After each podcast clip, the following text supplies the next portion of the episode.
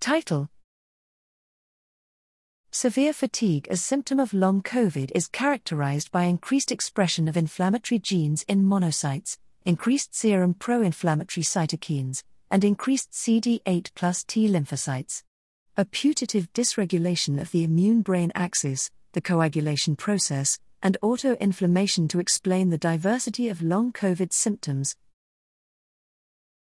Abstract Background A significant proportion of patients with SARS CoV 2 infection develops long COVID with fatigue as one of the most disabling symptoms. We performed clinical and immunologic profiling of fatigued and non fatigued long COVID patients and age and gender matched healthy controls, HCs. Methods we included 37 long COVID patients with and 36 without severe fatigue and assessed inflammation related monocyte gene expression, serum levels of inflammatory cytokines, and leukocyte and lymphocyte subsets 3 to 6 months after hospital discharge, and followed clinical symptoms up to one year. Results Long COVID with fatigue represented a severe variant with many symptoms, median 9, IQR 5.0 to 10.0, symptoms, and signs of cognitive failure, 41%, and depression, greater than 24%. Symptoms persisted up to one year follow up. Fatigued patients showed increased expression of inflammatory genes in monocytes, increased serum IL 6, TNF, galectin 9, and CXCL 10, and increased CD8 plus T lymphocytes compared to HCs.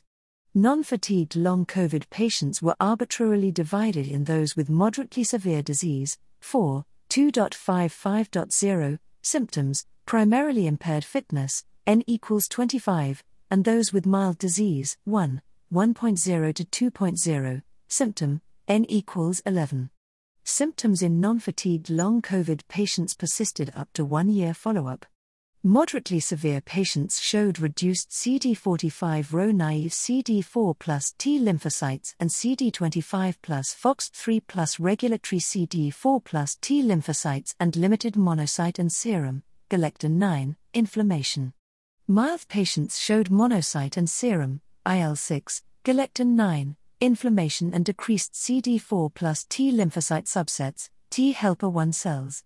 Conclusion Long COVID with fatigue is associated with many concurrent and persistent symptoms up to one year after hospitalization and with clear signs of low grade inflammation and increased CD8 plus T lymphocytes.